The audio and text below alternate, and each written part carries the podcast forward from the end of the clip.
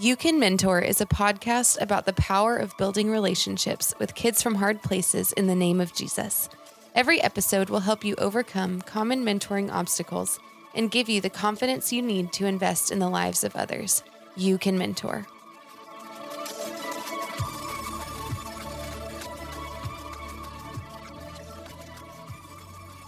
Hey guys, today's episode is an interview with Jim Wilder, a neurotheologian. That's crazy. Author. He has a PhD in clinical psychology and trains leaders across the world. We hope today's episode gives you or your organization value.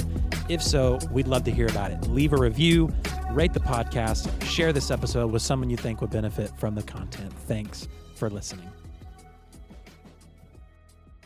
Welcome back to the You Can Mentor podcast. My name is Stephen, and I'm here with a very special guest, Reverend Jim Wilder.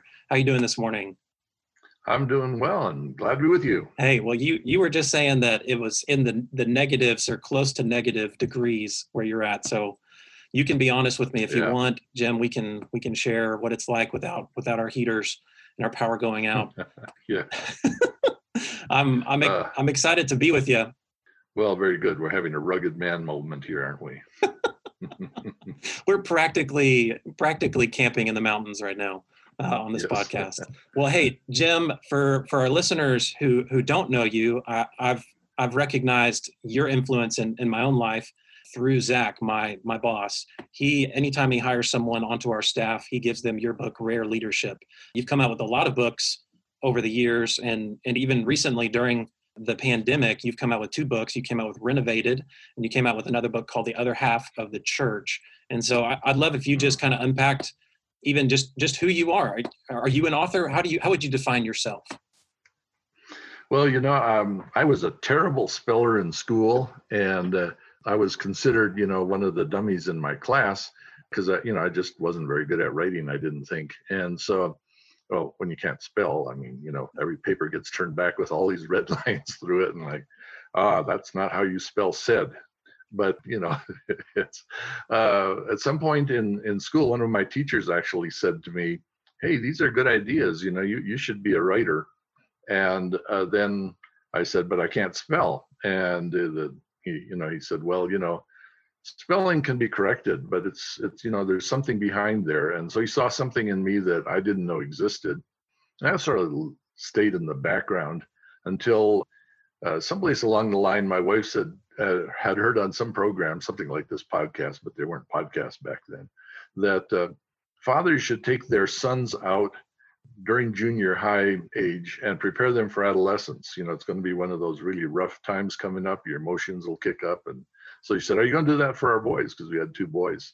And I said, uh, Oh, well, sure. Because, you know, at that point they were in preschool and, uh, you know, it was like real easy to say, Sure. so when they got to junior high, time came to take them for a trip. So I took them out into the country. We spent a weekend uh, just talking about what it meant to grow up and be a man. And when it was done, I thought, you know, I need to write this down so they can remember it later so I, I wrote it up, not for anybody, but for the boys, you know, just here's what, you know, here's what we talked about, here's what we did, and here's what it means to grow up and be a, a man with good character.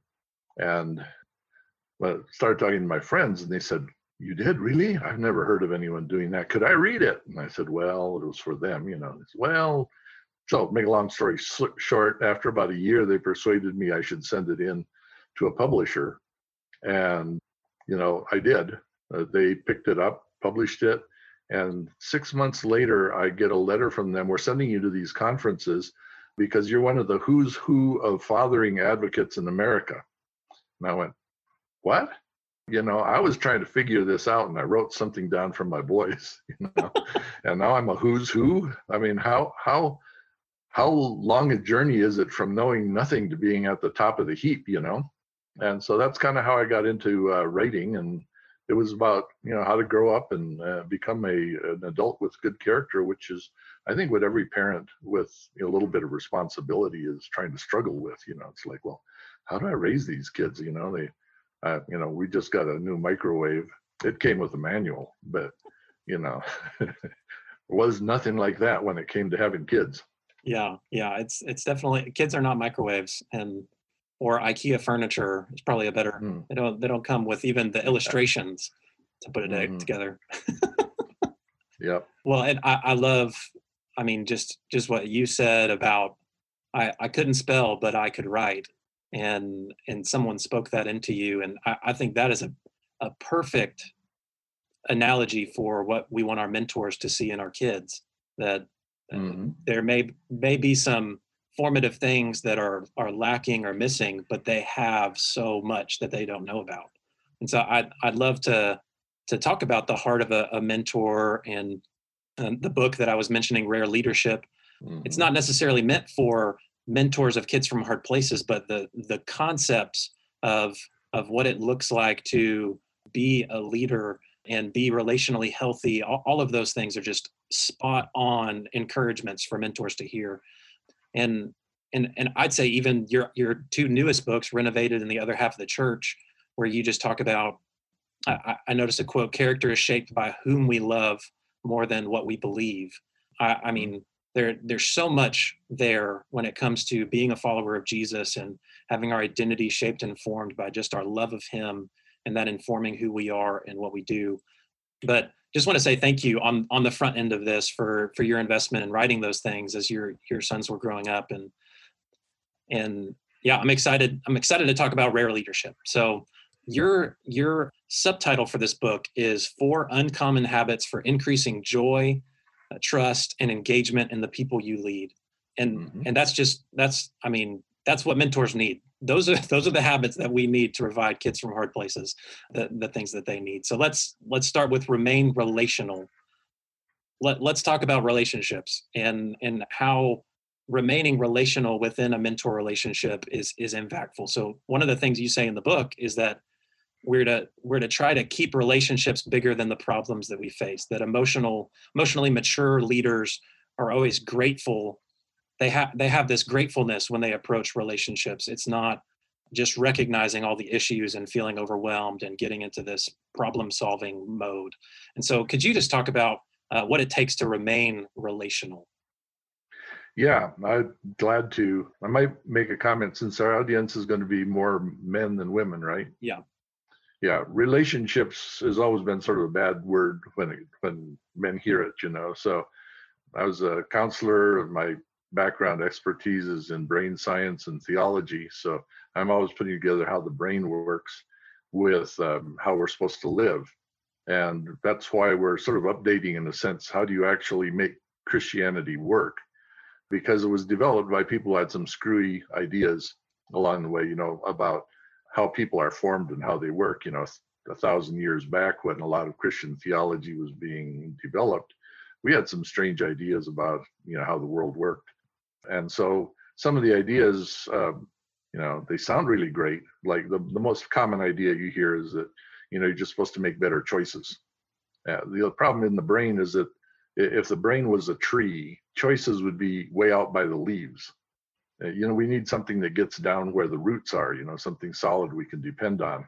Oh, you know, one or two beers and your choices are all screwed up, right? yeah but who you love, who you're attached to, who your people are, that is very foundational in the brain. It's like the central thing. So, how do you stay relational is really another way to say, how do I stay human? And the first sign, by the way, the uh, book that you mentioned about the other half of church, I co wrote that with a pastor who's also an engineer. So, we like a very engineering approach to this. Like, you know, you understand the, the basic things and you can work your way out of any problem. So, going back to staying relational, the the one of the best signs that you're relational is you're still curious about the other person. So when uh, we start to get upset, and there are six negative emotions wired into the brain, when they start happening, what happens with most people is they lose their curiosity entirely. So let's say that you, Stephen, were to make me angry for some reason. I'm sure that's never happened, but uh, you know, we'll just imagine. hope not did i've only known you for 10 minutes yeah, right. Uh, what normally happens inside me is my relational circuits would go off. I stop being curious about why you're angry and what you're thinking and what's happening on your side. And I just start preparing what I'm going to say as soon as you be quiet or trying to figure out some way to, you know, get out of this. So I've lost all interest in being connected with you. So being relational is exercising that part of the brain that says, you know, you're an important person to me. And actually, if we could get this to work out well, it's going to it's going to be capital invested back in our relationship. We'll look back at that and say, yeah, we worked through this and we worked through that and we worked through that. We got a pretty good, you know, connection going here. So staying relational is very much the same as continuing to stay interested in the other person when we're feeling upset or cold or the heat goes out or whatever else goes wrong in our, our lives. It doesn't always have to be connected. But if we're made in God's image uh, and God is relational, and the number one thing about God is that he loves us, then that loving connection should be the number one characteristic of being human. Hmm. And it's the first thing you lose when you know you're trying to get a job done or you're upset or something is going wrong. And so we're just bringing that back into focus uh, and saying, you know, really it's the people around us that remind us, right? Are you still curious? Are you still interested? How do you really want this to work out so that, and here's the interesting thing if you were getting videotaped, you would want everybody to see this videotape. Like, this is how I handled the problem. You know, I want everybody to learn this one because, you know, is a pretty good example of how you work through this and you end up with a better relationship than when you started. And we have to learn that for each other. Like I was a PhD psychologist out counseling people, and out of the six negative emotions that are programmed into the brain, I could only do one. I still had to learn the other the other five. And I learned it from the you know the people around me that helped me become good at what I had already started doing. I think your mentors will find the same thing. You know, you get into it because you have really good intentions, but it's the people around you that help you become the kind of person that actually um, thrives taking on these, you know, these relational problems. And so, one other bit of brain science that uh, I'll mention, and that is that at age 12, the brain goes through an apoptotic period, which is programmed cell death. And it uh, actually kills off a bunch of itself. And if prior to that age, you have had joyful relationships with each other, with other people, you keep almost four times more relational brain structure in your brain that doesn't die off during that apoptotic period. Because your brain basically says this about at these periods if I haven't used it, I'm going to get rid of it. It's like this spring cleaning for the brain. So if you haven't used your relational brain, uh, the brain goes through and goes, well, "Who needs this stuff?" It's you know got all these old wires laying around in the in the brain, and uh, what's the use of them? So exercising the relational capacity of children, especially under age 12, will save about four times as much of their self-regulating. This is the stuff that gives you the emotional capacity to be connected with others, to to live life successfully, to work through problems. And to do that, you have to have some exercising for your brain working through a few problems. So, you know, the fun thing for being a mentor, you know, you think you're going to go in there and, uh, you know, suddenly kids are just going to bloom and they'll never have a problem because you're around. But actually, what makes the biggest difference is you have a few problems, a few relational. They're, they're a little upset today. They're not, not interested. Something's going wrong in their life. You join in and go, hey, you know what? I might not know what to do about this, but I don't want you to be alone. Whatever else you should learn is a human being shouldn't be alone when something's going wrong. And if you can learn that somebody else still wants to be with you, this actually is very transforming, saves a huge amount of the child's brain capacity, and it's very, very good for the mentor. I mean, the more, the better we get at this, the more we feel like, hey, this is what God made me for. I'm, I'm finally doing something, you know, really impactful the other thing I'd say is that all the studies indicate that the the child will be in their mid 30s before you really notice the difference. Mm. And that is short term, the measures how well they'll do in school that year or the next year. None of those count uh, that really in the way that they distinguish, but how well they can manage life when they're in their 30s, that is a huge difference from the impact you're making right now. So uh, if, even if your mentors are a little discouraged, like you know this kid is still not doing well, you know you're you're measuring your crop 20 years before it ripens. So I don't know if any of those things are interested to you, interesting to you, but oh no, not interesting at all. If just, you've got some questions, you know, just programmed cell death and and all of these, you know, neurological things going on. No, not interesting at all. No. Um, that's insane. And this is brain stuff, you know. I, just people think it's boring.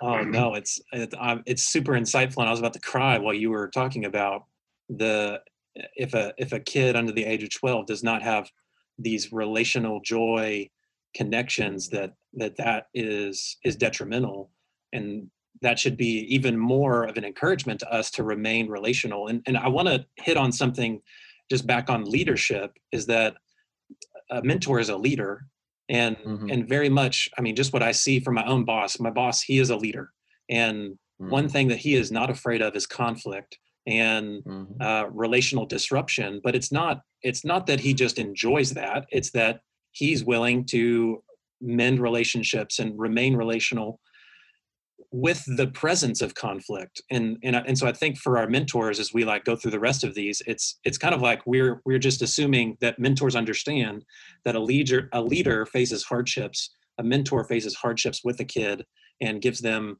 these relational reps to walk through things that they're as they're developing they're they're learning so much more and, and if we could just see it if we could just realize how much re- remaining relational impacts them I, I think it would keep us in the game and so yeah, now that you mentioned the game, I just would like maybe to mention another analogy. And I, I understand that down there in Texas, you folks like your sports. um, it's true. Well, not not the Cowboys right now. There's there's something going on. Um, but but yeah, keep going yeah so let, us hope it's just a virus that goes away or something but the uh, you know if you're sitting part of the team or on the bench and it comes down to really crucial play you're really up against it and the coach picks you and sends you in you know this is not going to be the easiest play ever made.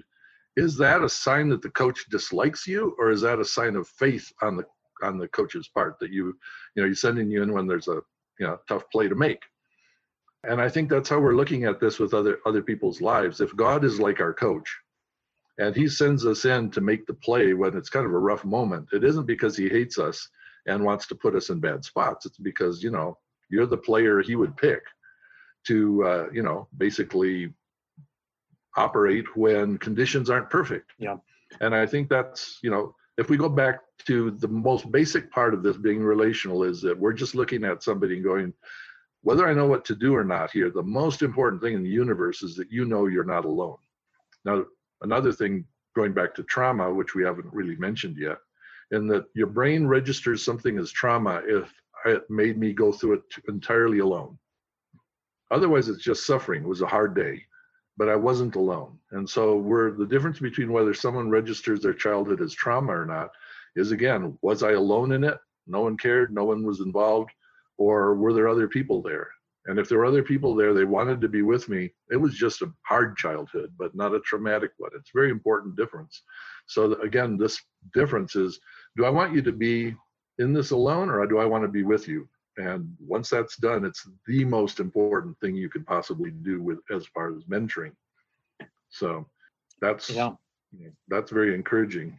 And I, I think that relates with I, I was reading a paper about PTSD, and it was relating the American military with the Israeli military and how mm-hmm. the Israeli military, you're much more likely to face significant conflict in in war. While while if you're in the American military, you may be in Florida hanging out and maybe not e- even see any conflict, but still be more likely to to suffer PTSD.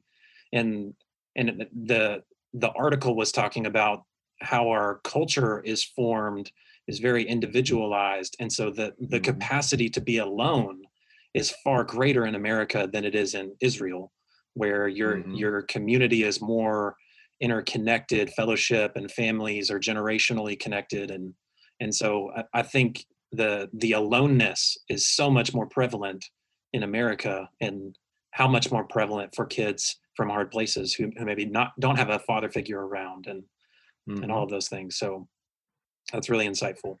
To to move on to the next one, Jim, which we're actually spelling out rare. I don't I don't know if people are, are recognizing that. So R remain relational. A is act like yourself. And so, uh, what you say in, in the book is that we usually define ourselves by what we lack, not by what we have. Mm-hmm. Can't spell. exactly. That that's perfect. And so, I think as a mentor, all of our mentors will approach mentoring from that place of of not acknowledging necessarily who they are. They're more focused on what they lack or what they don't have or what they can't give. And so if it's they don't have a traumatic experience or past or their dad was always around there's some concern that i'm not going to be able to help this kid. But I, I think what was interesting at, the end of that chapter is you, you just started to talk about how much we don't recognize we're not acting like ourselves we're trying to be someone else and I wonder if you could kind of unpack what are those things that would help us to recognize when we're not being ourselves, when we're not acting like ourselves. Are there any telltale signs? Yeah, the well, the greatest distinction between whether we're being ourselves and whether we're not really comes down to whether we're being relational. So for men, the biggest problem is we get task oriented. So I'm doing a job, and when I'm doing a job, I forget entirely that I have a relationship with somebody. And if you get in my way, you're just causing me trouble. And, you know, it can just happen to you without anything going wrong. You just get over focused. So that's just very, very, very common. So the question is, do my, does being with this person matter?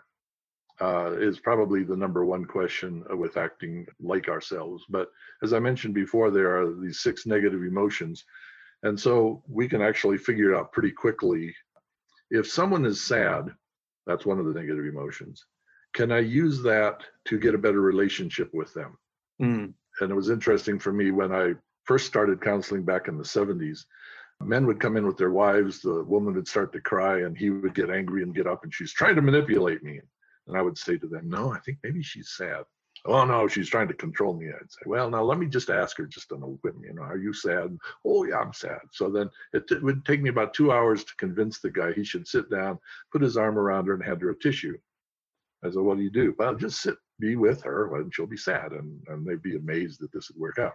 Something changed in culture so that by the 80s, I didn't have to teach that to anybody. We knew that sadness is a way to get close to somebody. How about if they were scared? That's another emotion. When someone is scared, or when i'm scared can i use that to get close to somebody else? And if you you know taken on some challenges or been in you know dangerous things you know that when you know when you're scared you can still help people you know there's a storm going on there's a tornado coming we're all scared can we be close? Yeah we you know we get into the bathroom we'll get in the bathtub and you know we'll hold on to each other and you know it's better to be together than it would be to be apart so we understand that. Uh, how about disgust when you're disgusted or the other person is disgusted. Well, anyone who worked on a farm would know that there's all sort of disgusting things, and when something disgusting, you know, and if you've had a baby, you know the same thing. You know, disgusting things. We can we can clean this up. I mean, it's a good time to be together. But now we get to the harder ones. How about anger? Mm-hmm. Have you seen anger be used to bring people closer together? And almost universally, people go, "No, that wouldn't work." Anger always results in my turning into somebody else than I would I would be if I was happy. Because that's the test. Acting like yourself. Are you the same person when you're angry? Do you care about the same things? Do you protect the same things that you do when you're joyful? When you're if someone was sad? And most people's brain completely melts down at that point. It goes like, oh no, when you're angry, that's you go do damaging things. That's not acting like yourself. You weren't created to do that. What you have is a completely untrained brain when you hit this particular spot. Next one is ashamed. And, you know, shame is the opposite of joy. It's like, I don't think anybody will be glad to be with me now. And most people have no idea how to use shame. But actually, you know, I would guess that a, a number of kids coming into a mentoring program just feel ashamed to be there. You know, and so could you look at somebody go, you know, they're really feeling badly about themselves. Uh, they want to hide. Do I still want to be with them? Say, and and that could be used. Uh, actually, going back to anger, it was intended as a protective emotion. So the question is, if you ask yourself the question, what is it that really needs to be protected here, and do I want to be a part of that? Anger switches around from causing damage to uh, being protective. And then the final one is hopeless despair. And hopeless despair is what your brain thinks when it cannot solve the or resolve the issue with the time and energy it's got. Now, if you look at the problems of culture with any kind of realism, you'll realize, hey, I can't solve this with the time and energy I've got, right? When Moses was standing by the Red Sea and Pharaoh's army was behind him, did he say, I've got this baby licked, I'm in charge of this? Or did he say, you know, I cannot handle this with the time and energy I've got? When Jesus said to the disciples, uh, look, there's 5,000 hungry people here. And then he said to them, you feed them. Mm. Did they go, hey, we're on top of this? We, you know, when Jesus told the disciples, get in the boat and, uh, you know, go across the lake on the storm, did they say, hey, we're on top of this? You know, what's this? We're sailors, we've got this one licked. Or did they feel like we can't handle this? So God's forever putting us in a situation we can't handle because that's where he expects to show up. So you know, Christians should be very familiar with this one. Like, oh, this looks like a place for God. I want to be there because I want to see the action when it happens. This is going to be amazing, right? Wow. So all these feelings can be used relationally, and acting like yourself. By the way, you know, your brain remembers who you were in the past or what you couldn't do in the past, but all the identity circuits in the brain are mirror neurons. That is, they cannot see themselves so the brain is designed to become what other people see in me. And it may not never have been there before. So what will end up happening for both the mentors and the people you're mentoring is that you're going to be discovering someone else will be seeing something in you that's never been there. And because you see it, it will come into being. And so we're basically calling something into existence within the brain it was wired and prepared to become but no one woke it up. No one no one exercised it. And of course when you start something new you're always bad at it right? Someone says hey you could be a, a writer. Were my first writings good? Nah none of that got published. You know you say wow i think you could play the piano. Will that make you a good piano player? No you'll start out pretty bad. And so here we go. No matter what it is that's growing in you we need to be looking for the real you and the real you the best way i say is that's who you'll be in 500 years. Mm. but all of this is behind you. The eternal you is what we're calling out of people. We're seeing it because we see god sees something in you that you haven't seen in yourself yet. Yeah. and being there for that moment is worth all of the payoff in eternity. That's so good. So act, act like yourself is in, in a sense a prophetic statement saying it Entirely, yes. Mm-hmm. Saying, mentor, you got this, and mm-hmm. you need to act like yourself. and I, yeah. I, I, I just love that. The the next one is return to joy. So we're we're crossing the the halfway mark here on on rare mm-hmm. leadership, or in this case, rare mentorship. yeah. And so re- return to joy. I I think uh, the rest uh, of these, the next one as well, are are fairly in the same vein, but there there's this emphasis upon trial, hardship, difficulty, and leaders are are the best at returning to joy and getting others to return to joy as well. And so I, I wonder if you could unpack the the importance of joy and, and a mentor's role in that. Yeah, I think so. Because right now we've got we're both in kind of cold rooms, right? and you know, it's very easy to start a heater. You know, get a little heater but the heat escapes. Mm. And joy is like that. It doesn't take much. You just walk up to somebody, smile at them. You know, how many people fall in love? How many people are still together five years later? Starting some joy is super easy. But what is going to make a difference is can you sustain that when something mm, goes wrong? And I think one of the problems that uh, most people develop is when something goes wrong, they start working really, really hard to prevent that from going wrong again. But preventing things from going wrong, first of all, doesn't work very long term. So the the actual solution is how fast can you recover? I mm-hmm. remember my, I had this one uncle who was wealthy enough to have bought a new car. No one else in the family ever bought a new car. They had a new car. I'm like, whoa, wow, look at that. Whoo, just off the showroom kind of thing. And, and he wanted to go fishing. So he said, hey, let's go into town to go, we'll get some bait. And I said, hey, but it just rained and we're on a muddy road. And I said, your car will get all dirty. And he looked at me and he said, we could wash it. and I'd never seen such thinking in my life, you know, like, oh, something could go wrong and we could recover. Wonderful. And we went off and I'm sure got muddy and I never cared about it again. that kind of thing. It's like we can recover.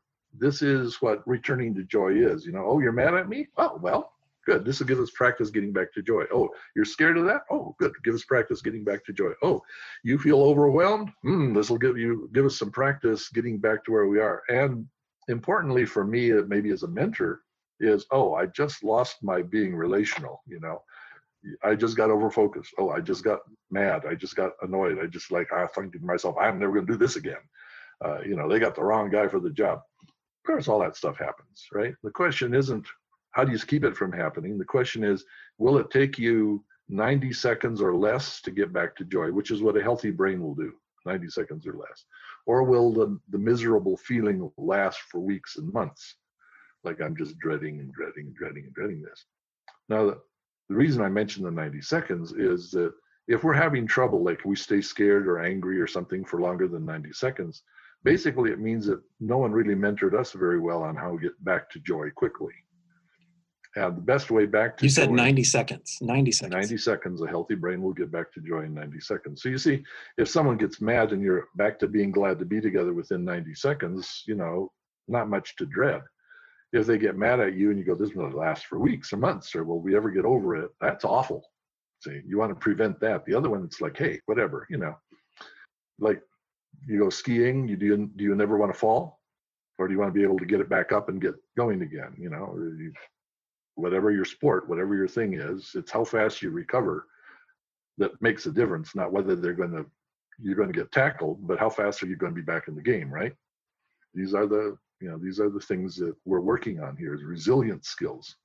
So 90 seconds is what a well-trained brain will do, and if it's taking you longer than that, you're probably wasting energy trying to keep that thing from happening instead of looking at how do I get back connected uh, again when this you know when this thing went wrong one of the good things to do is to connect with jesus who by the way doesn't lose his relational capacity and i've never seen him happen so connecting with him is very good and if you can't go with somebody else who like i could come to you and go like man i'm too mad right now to connect with jesus are you connected with him so oh yeah yeah i'm feeling okay well help me back you know mm. and when we do that as soon as you're helping me back, I'm not alone in it anymore. I'm on my way back to joy. It may take me a little longer, but I'm practicing. We're doing reps now. We're gonna we're gonna get this baby down. And then the next time I get mad, it's be like, hey, where's Stephen? You know, he, he's gonna help pray me back. You know, like, this is this is how we practice these things, and and you'll be teaching kids these things. So all you have to do is be slightly better than they are, and they'll be learning from you slightly better. You don't have to master it. You just have to be a little bit ahead. You know, one step, that'll work. That's really good. Yeah. I, I heard Pastor Greg Laurie say once that the the measure of a man is how easily he becomes discouraged. And how I take discouragement is the uh, I guess my definition would be the 90 seconds or or more and the, the thing that mm-hmm. keeps us from returning to joy and and I I I don't know if that's just a masculine thing where discouragement keeps us from re-engaging, but yeah, I I don't know if you could you could share any about that. Well, I think it's a combination of the expectation for men in a very individualized, individualistic culture. Uh, you know, we're somehow we supposed to do this by ourselves, whereas returning to joy actually means returning to relationship it's like I'm reconnecting with God and others. And I remember my parents saying to me when I would get angry, you know, go to your room and come back when you're ready to behave yourself, you know. So, you know, you fix it on your own in your room somehow or another. And I would usually manage to do that by the time uh, dinner came around. and I came down. I still was just as mad inside as I had been before, but at least I was going to be faking it on the outside so I could get my dinner uh, you know, it didn't really work too well. Yeah, yeah, I, I think we're we're slowly figuring that out as well. Is is that cutting people off from a relationship is is the primary thing they need? I mean, we we'll run into mental relationships where maybe a kid's acting up and so the the parent of the kid's like well sorry they can't meet with you because they failed their test or or were mm. disrespectful or something and and so it the mentorship becomes a a bonus if you're if you have good behavior or yeah some kind of reward instead of a training mm-hmm. yeah. Well going in going into the last one endure hardship well. So so remain relational act like yourself return to joy and endure hardship well. And and this one you you talk a lot about trauma and just the result of being overloaded by the stress that we carry and that we all have limits and enduring hardships can can overload us. And and I, I think the the idea of the kids that we're mentoring is that there has been a stress there has been an overload in, in their life but then in the same way mentors are, are taking on stress as well as leaders and we have to learn how to endure hardship well. And i like how in this chapter you you talk about how trauma isn't just the things that are done to us that traumatize us but it, it can actually be the things that are not done to us that can traumatize mm-hmm. us so uh, i wonder if you can unpack that yeah there's there's um, kind of two categories uh, of things that go wrong in our life one is the bad things that happen to us, and that's what we usually think of in terms of trauma. But one of the problems in trying to decide what was a trauma was that the researchers found that what blew one person apart didn't take out the next person. So they found out, you know, some things were traumatic to one person, but not to another. Currently, the the generation that's called the snowflake generation, some of them are traumatized by someone simply disagreeing with them so you have a different opinion. Uh, some of the schools now, uh, including some ones in Europe, have a room you can go to, a quiet room in which you can go recover from such a terrible thing having happened that someone disagreed with you. So that's not very resilient. Where there's other people who uh, you can argue with them all day long, and they say, "Bring it on," you know. Guess doesn't stop me. So that's that's my boss. yeah, yeah. So there's you know that's that's resilience, uh, which is what we want to build. But the thing that takes everybody out is when you don't get the necessary good things. So, the necessary good things start with joy. Someone's glad to be with me. That's what stimulates the brain to grow to such a degree that we can actually scan your brain and see how much joy you've had uh, by how much strength is, it's built up in, in terms of brain function. So, if you don't, everybody ends up with a weak brain. It's not not optional. So you see a bad thing can happen to you and if you've got enough joy strength it won't take you out. It won't become a trauma. It'll just become a hard thing.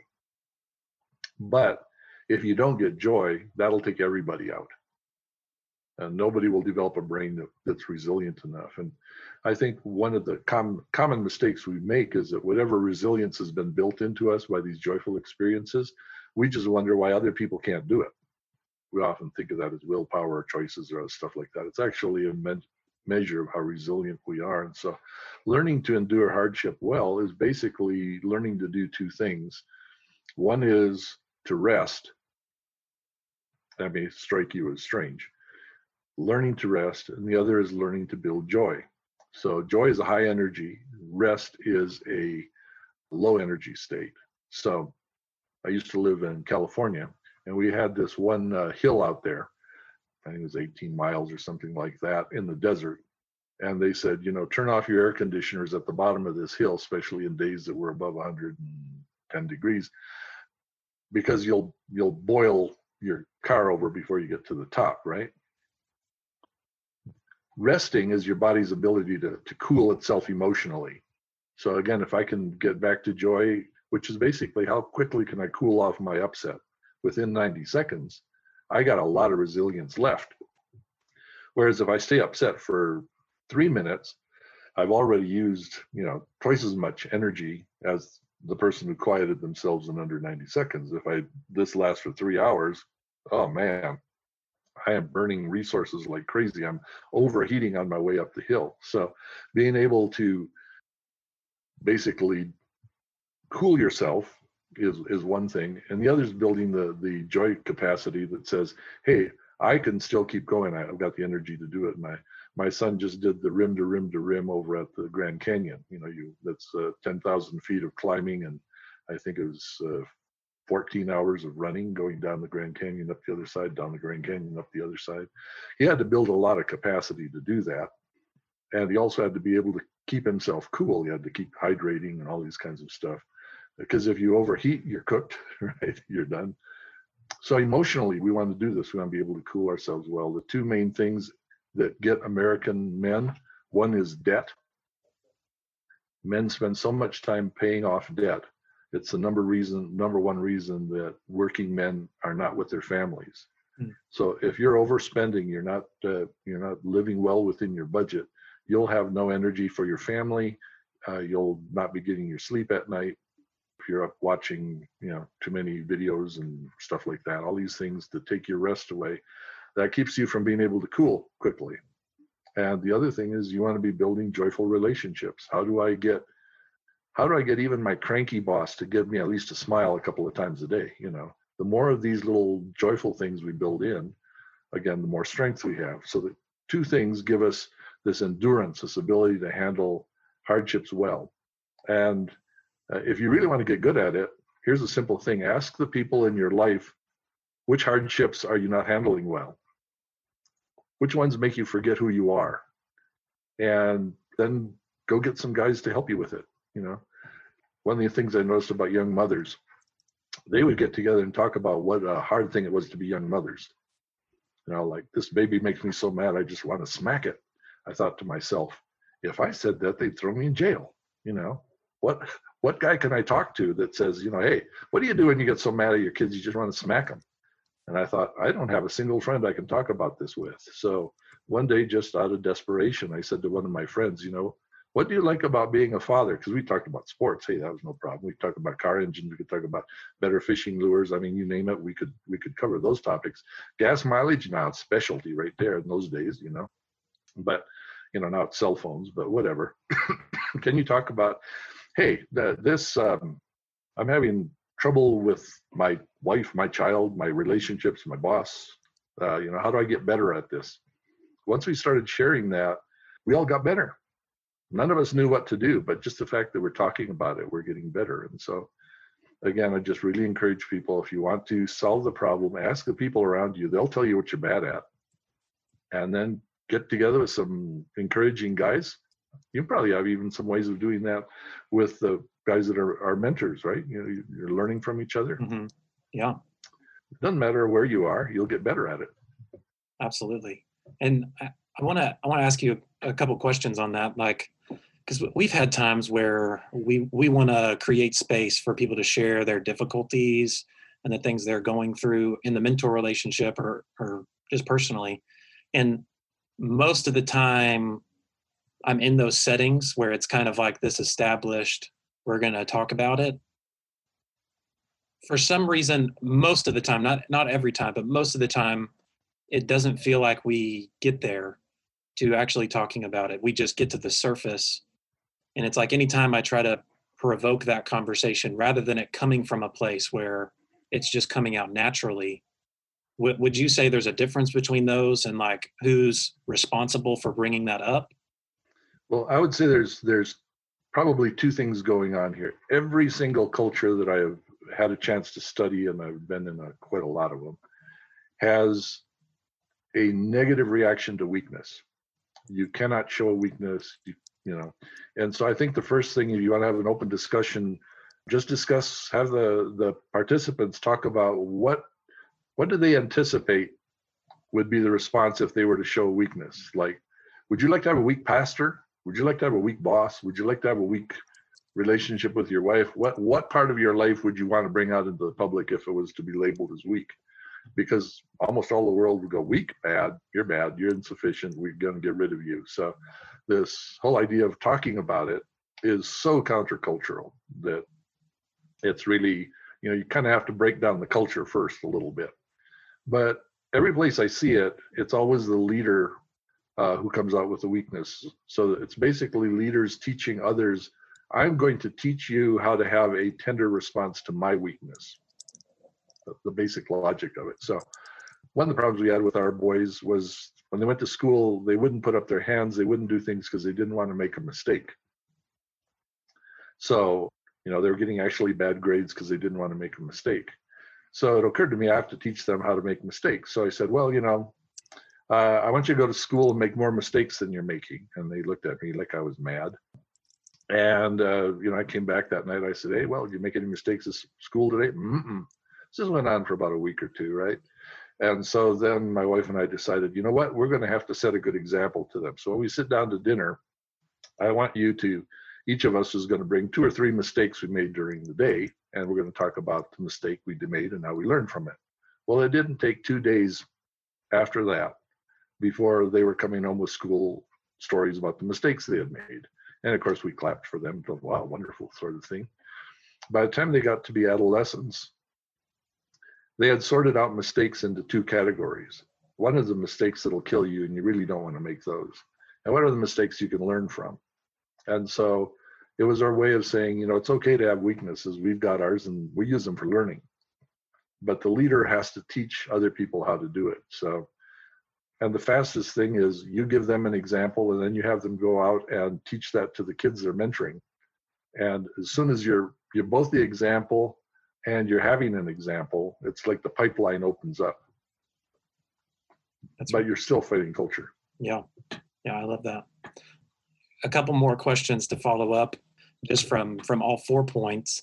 The the thing that stands out the most to me is the 90 second rule of gauging your healthiness and, and recovering. So I, I don't think I'm at 90 seconds. So let me just start there.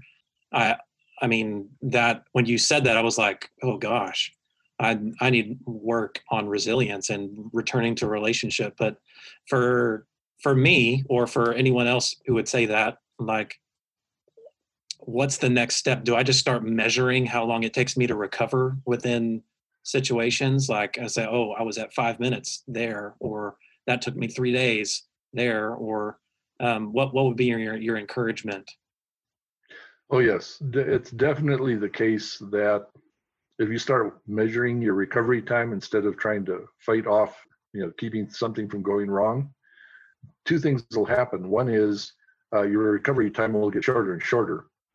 But the second thing is you'll start noticing the problem sooner and sooner. So, like, let's say you don't recover very well from being angry. Well, what'll end up happening is your brain won't notice that you're angry until you're about a 90% uh, saturation of angry, because angry is a scale. You know, as soon as you start noticing how fast it takes you to recover, you'll start noticing you're angry earlier and earlier. And oddly enough, it's easier to recover the sooner you catch it. So you actually you're you're you're beating the system two different ways. But what keeps it from locking up in your head, uh, you know, the final ingredient is you have someone to, to talk to about it. So I have lots of people who've developed, you know, over time, sort of a joyful, like they're going to tell me how long they've been upset. And just the fact that they know that they can talk to somebody about it, your brain goes, hey, because this is a very interesting thing about uh, about your brain, and it's also very important for mentoring as soon as your brain actually knows there's a solution, it sets about trying to figure out how to do it. And one of the things we found about kids that were really stuck in situations they couldn't get out of, if the counselors or mentors could show them effectively there is a way out. You may not be able to do this till you're 18 or 20 or 30, but there is a way out. You, their brain starts working on how do I get out of here? and it gives you a certain amount of resilience, which it might take you a long time to, to actually put it into play. But you know, we're basically activating that same system. Uh, have someone you can tell about it, and then just uh, measure and observe. And as soon as you're measuring and observing, your brain is automatically learning and figuring it out. For instance, I had no one to talk to about anger. So I used to go to the grocery store, and when I was in the, the checkout line, uh, I talked to the clerk who was bored out of his or her skull, just sitting there, you know, processing groceries. And I said, Hey, what do you really like to do when you're angry that makes you just uh, proud of yourself? And they like, one's asked me that one before. They gave me these answers. Every one of them was deplorable. But I would start thinking, you know, like, why don't I like that answer? And what would be better than that? You know, the fact that we're just talking and problem solving. There's and there's one other thing you can do, and this would be the sort of the lucky one. You won the lottery if you did this, and that is find somebody like your boss who doesn't seem to uh, care. Uh, you know, he's like, hey, bring it on, and and who gets a good outcome. You know, don't bring don't figure the person who gets mad and gets bad out, outcomes. You know, just pick somebody who doesn't go like, hey, I don't know how to do that. You know, you get over it really fast. Uh, how would you get over this? And and give them, a, for instance, the one you're stuck on. You know, it's, it's we'll solve this together. So here's the interesting thing about the brain. Over age 12, one last little comment, and that is after age 12, the survival of your group becomes more important to your brain than your own individual survival. You are looking for somebody from your group that would tell you what is it like us to do when we feel this way? So your brain is already set to hear this from from one of your peers. It's what it's looking for. So you're not giving it something uh, unusual or unnatural. Your brain's ready to absorb absorb a good example from a peer uh, if you can just find one wow it's really good my my final question for you and i feel like i need to add a soundtrack behind all these moments you t- start talking about the brain i feel, I feel like uh, it would uh. add some elements to this interview because mm. all of those are just so insightful to me uh, i was thinking about a situation where where the kid's not recovering and uh, obviously you would probably recommend comforting and acknowledging that i don't want you to be alone and and being with them but would you make a distinction between I don't know how, the best way to word this, matching what the kid is feeling versus leading him out of it. And is are those mutually exclusive or are those just both together? Of of we we feel what they feel, but we also lead them out of it, or do we just do we just meet them where they're at? Well, the brain is actually looking for. There's a whole part of the brain called the cingulate cortex, which is looking for somebody that will match what I feel but will show me something that I don't know about it. So the the the brain sequence, and it's actually meant, mentioned in Rare Leadership for people who want to go back and read a little bit more, is you have to first validate, which is to say, this is how bad it is, how big it is. So I'm going to feel as badly as you do, but that isn't all there is to it. That's the comfort part. So I can feel this badly, and we can still look at these other things. So my uncle didn't say to me, no, the car won't get dirty. He said, yeah, it'll get dirty. It'll be a mess. We can clean it. See, so if he just said it wouldn't get dirty, I would have spent the rest of my life thinking my uncle was nuts. so, you know, he validated that's how big it is.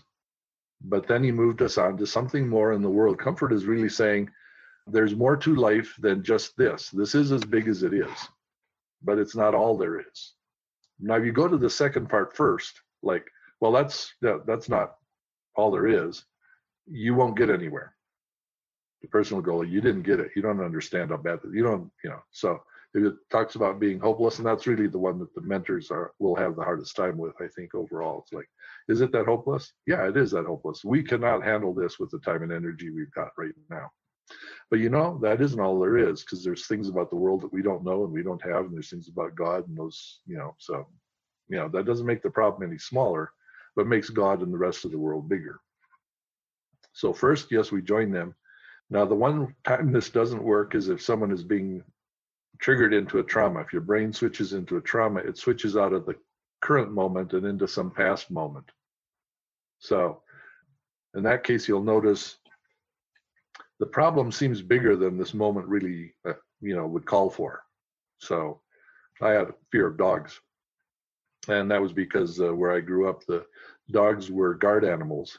And a lot of them would, uh, there were no vaccinations for rabies. So a dog could be rabid and they all wanted to bite. So, so, you know, when people say, oh, look at that dog, I go, dog, right? Now the dog they were looking at is somebody's little, you know, cozy golden retriever. You know, it's like, well, why am I reacting to that golden retriever as though it was going to kill me? Well, that's not coming from the current moment, is it? Yeah, it is a dog, but you know, your dangerous golden retrievers are a very small category, right? So when you see the feeling is bigger than the moment, you're like, that is a dog, and dogs can be scary but maybe there's more to it than just this dog. Maybe you were remembering some other something from the past. And uh, if you try to say that dog isn't scary, again, you get nowhere. You say, well, dog could be scary, but maybe there's more to the fear of dogs in the current moment. Could this be added? Could anything else be adding to what we're feeling right now? Now you validate it and say yes, but there could be something more to this picture than what we're doing. And what I just mentioned there is it's tricky for most people to learn to do, but it's not really that complicated because we're constantly running into it. You know, if it's bigger than the current moment, you don't have to validate and go, yeah, that's one terrifying golden retriever. You're not validating. You're just saying this is a huge fear. This is a huge reaction. Mm-hmm. Maybe there's more to it than just the current moment too, as well. So we're just saying it's very big. And in addition, we here's how we're going to go about exploring that together. I just don't want you to be alone. Once that's the case, I don't want you to be alone. The main part of being human is is back in the equation. So, and then there's a lot more things we can learn. So good, so good. My my final question for you, Jim, is is related back to our first of remaining relational. Mm-hmm. And I I think just some, something that popped into my head was like the impact of vain imagination, where we start drawing out a story or having conversations in our head with ourselves about how we feel about our our mentee. I, I've had a few times where my mentee has lied to me or upset me, and then I'll just have this conversation in my head of how I'm going to correct him or how I'm going to fix the the the solution. And, and I wonder if you have any thoughts about how to how to cut off vain imagination as a mentor where i'm i'm drawing so many conclusions that really what i need to do is just believe the best about my mentee and and not have all these internal conversations that they're not connected to so then now i'm approaching this relationship from a completely different we're not in the same spot anymore because i've been playing chess with him in my head mm-hmm. Well, I think human beings are the only one that has an as if circuit in their brain. Uh, at least we've got of all creatures on Earth the most well developed as if circuit, in which uh, we can say, well, what if this and what if that? And with a little creativity, that can run almost indefinitely. And I think that's probably what you're talking about. You're you're doing all these as if things, and it's really a, sort of an artificial way of trying to say uh, how do I expand who I am in this relationship by trying to anticipate everything that could possibly happen? But you know, the truth is we've wandered away from the relationship now, haven't we? And so we have uh, one of the books that we write is uh, called um, Joyful Journey. It's about what we call Immanuel journaling, which is if I stop and I'm grateful and I connect with God, and then I ask God, what do you want me to see about this thing? What ends up happening is that when you're imagining, you cannot pick out for sure what's the most important part. So you're running through every every one of 10,000 options. but which is the one that's going to be important? And you might have even missed that one because when it actually happens, who knows, right? Um, so, but we we stop and we're thankful to Jesus, you know, I'm glad you're with me, because you know, what would we be thankful for? I'm glad you're with me, and I don't have to handle this particular unknown by myself what do you find most important? What do you want me to notice that would matter the most right here? Now your brain moves out of shifting through every one of the possible options into what does God want me to focus my attention on? And you know, it's very much like making a good play as uh, in sports. You know, you're stop running every possible scenario and you're going, what do I, what's really most important here? What do I focus on to get me to whatever the goal is?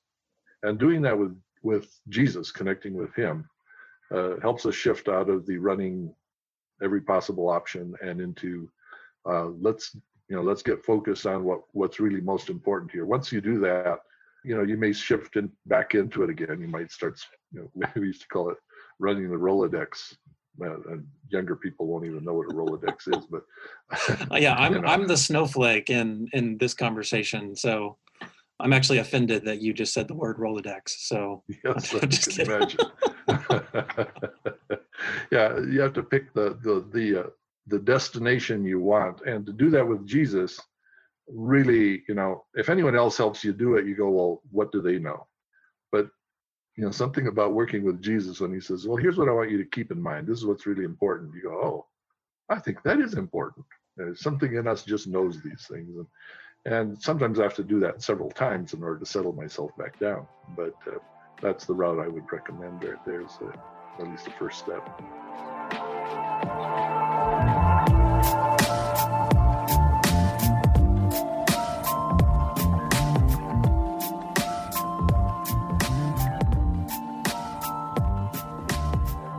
So good.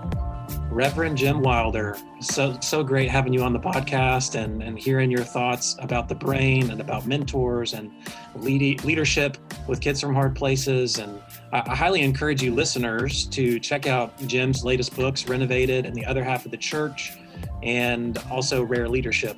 Um, and then you also said Journey, Joyful Journey. Joyful Journey. Yes, it's awesome. And, and I'll also mention a few websites for our people, but lifemodelworks.org and joyfilledchurch.com. I, I wonder if you could unpack those for us, Jim, just for our listeners if they want to check out what you're doing. Yeah. Well, the Joyful Church pastor and engineer, friend of mine, Michael Hendricks, uh, we went, decided, you know, how would we explain about the relational side of the brain and how that fits with Christianity. To uh, uh, Christianity for 500 years has been focused really on what we believe. If we could just get all our beliefs right, we'd be okay. And you know, the problem is that we repeatedly have people who believe all the right things, but they're still, you know, their character hasn't been changed the way we want it to. So how do how does that work? I went to the practical steps. So that was the the other half of church is, is, really the relational half of your brain that generally doesn't get a chance to become Christian. It's got your character. And then lifemodelworks.org. About uh, 40 years back, we decided we really wanted to have a clearer idea of what life should look like across the whole lifespan if we were actually fully alive the way Jesus meant us to be, which would mean getting our brain to run the way a Christian is supposed to operate, you know, among other things, in families and relationships. So uh, we've been collecting uh, what you know people who are interested in that topic and what we're learning and sharing it through that or, that spot. And just love to have anybody else who, like yourself, is interested in seeing this kind of change in the world and in our own lives. And uh, you know, we'll encourage each other to get on with it. So good. Well, we'll we'll leave those links in the show notes and just encourage you to to follow Reverend Jim Wilder. Thank you so much for your time today. Thanks for being on the podcast. Been great to be with you, Stephen.